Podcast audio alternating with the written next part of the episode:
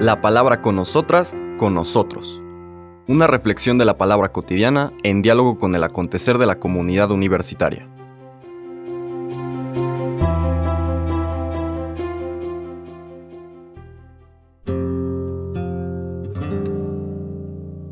Hola, buenos días.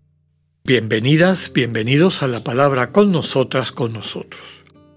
Hoy miércoles 14 de junio de la décima semana del tiempo ordinario, recorremos nuestra meditación, profundización en este Sermón del Monte que encontramos en los capítulos quinto al séptimo de Mateo. Y hoy vamos a cambiar de tema, ya terminó las bienaventuranzas, este preámbulo a todo el Sermón del Monte, que es la invitación a entablar, ser parte de esta alianza renovada con Dios en Cristo, que nos lleva a aceptar a Dios como Rey, es decir, soberano de nuestras vidas, no por temor o por deber, sino porque nos vincula a ese soberano una relación de amor íntima, cercana, que dinamizan nuestras vidas. Vivimos enamorados.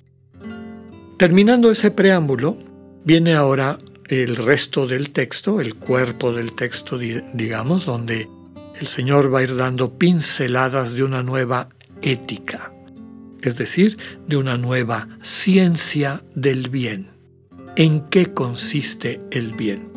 Y nos la va a presentar desde distintas perspectivas. Hoy vamos a leer el inicio de esta nueva etapa, de este, nuevo segmento del Sermón del Monte, que encontramos en los versículos 17 al 19 del capítulo 5 de Mateo. En aquel tiempo Jesús dijo a sus discípulos, No crean que he venido a abolir la ley o los profetas. No he venido a abolirlos, sino a darles plenitud. Yo les aseguro que antes se acabarán el cielo y la tierra que deje de cumplirse hasta la más pequeña letra o coma de la ley. Por lo tanto, el que quebrante uno de estos preceptos menores y enseñe eso a los hombres, será el menor en el reino de los cielos. Pero el que los cumpla y los enseñe, será grande en el reino de los cielos. Palabra del Señor. Este texto bueno, desde luego toda la composición del Sermón del Monte es propia de Mateo.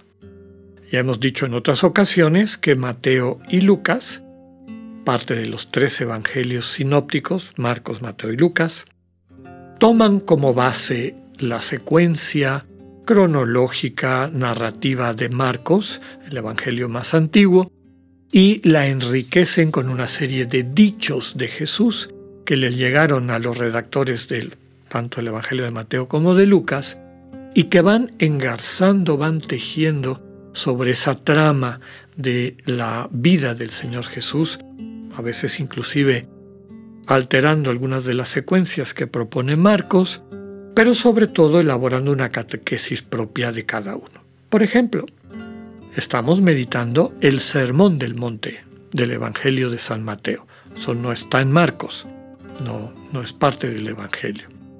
Lucas retoma esta especie de resumen de una nueva manera de entender el mundo, el arte del buen vivir, pero de entrada no lo pone en un monte.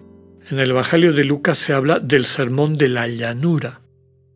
Y la manera como Lucas lo presenta, empezando por las bienaventuranzas, que las simplifica, no son tantas como las de Mateo, y además las contrapone las bienaventuranzas a los famosos ay, ay de ustedes. Así como no son bienaventurados, otros la van a pasar mal. ¿Quiénes son los que la van a pasar mal? Los que no entienden, se adecuan, se van acercando a esta nueva alianza, renovar esta alianza en Dios. Bueno, Mateo introduce este texto que acabamos de escuchar que no encontramos en Lucas. Para Lucas no es preocupación ni para su comunidad una subrayar esta continuidad de la antigua ley y las promesas al pueblo de Israel con esta nueva alianza, esta ley planificada o llevada a las últimas consecuencias que Jesús nos trae. Escribe, él es un gentil, un pagano de lengua y religión griega, y por lo tanto no para él no es tan fundamental esto. Para Mateo sí. Mateo es un judío que se convierte al cristianismo, es decir, que da el paso dentro de su tradición judía a lo que podríamos llamar la última etapa de esa revelación de Dios en la historia de salvación, que es el Señor Jesús. Entonces, a él sí le interesa porque estamos en el momento de la controversia y lucha entre las comunidades judías que están tratando de reagruparse después, después de la debacle de la destrucción del templo y alrededor del judaísmo farisaico de Gilel quieren depurar la identidad judía. Y eso ha traído como consecuencia que expulsen de la sinagoga a quienes reconocen a Jesús como Mesías. Y claro, estas comunidades cristianas de origen judío quieren justificar que la opción que han tomado es la correcta y que finalmente ellos y ellas son los verdaderos fieles a la ley y no quienes lideran esta reagrupación del judaísmo, como decía, después del drama de la destrucción del templo, alrededor de una sola visión de en qué consiste ser judío y por lo tanto fiel al Dios vivo, a Yahvé. Es por eso que Mateo nos pone en su Sermón del Monte esta, este texto que no encontramos en Lucas. ¿no? Esta defensa de decir que Jesús no, no viene a abolir la ley y los profetas. No los viene a abolir, sino a darles plenitud. Desde luego que eso es cierto. Sería un absurdo considerar que la ley que Dios le dio a su pueblo y que lo gobernó durante mil años era una patraña o algo que estaba mal. Pero también tenemos en la historia de Israel la constatación que durante mucho tiempo y en muchas ocasiones se interpretó mal esa ley. Es decir, la gente la doblegó o la manejó en su beneficio. ¿Quiénes? Pues reyes, sacerdotes, profetas oficiales de la monarquía, etc. Y durante todo ese tiempo Dios mandaba profetas que sacudieran las conciencias e invitaran a la gente a volver a la ley. Entonces, no es un absurdo lo que dice aquí.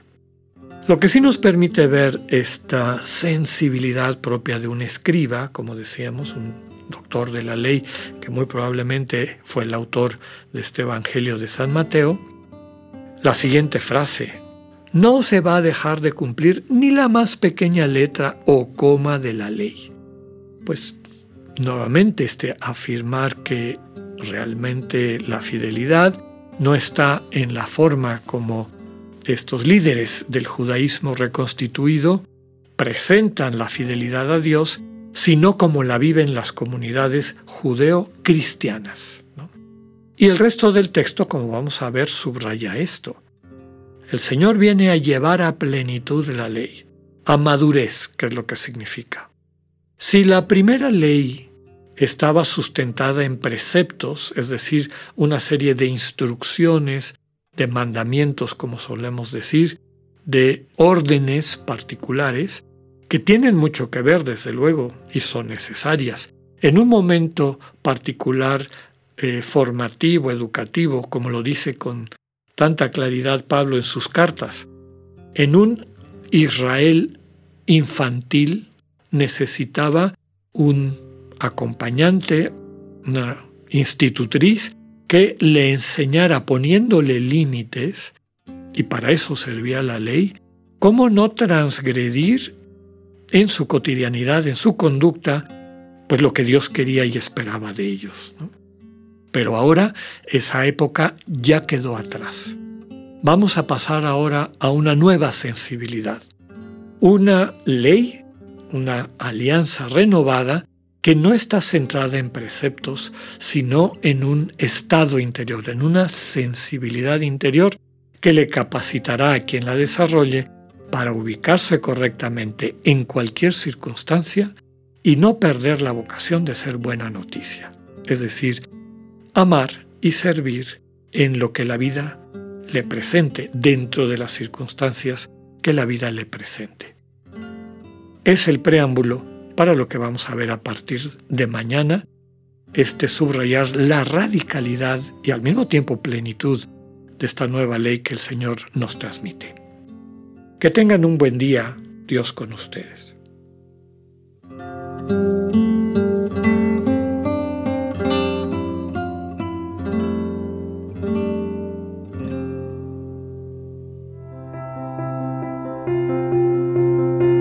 Acabamos de escuchar el mensaje del Padre Alexander Satirka. Escúchalo de lunes a viernes a las 8.45 de la mañana por radioiberoleón.com, a través de nuestra app gratuita para iOS y Android o por Spotify. Esta es una producción de Radio Ibero León en colaboración con el ITESO, Universidad Jesuita de Guadalajara.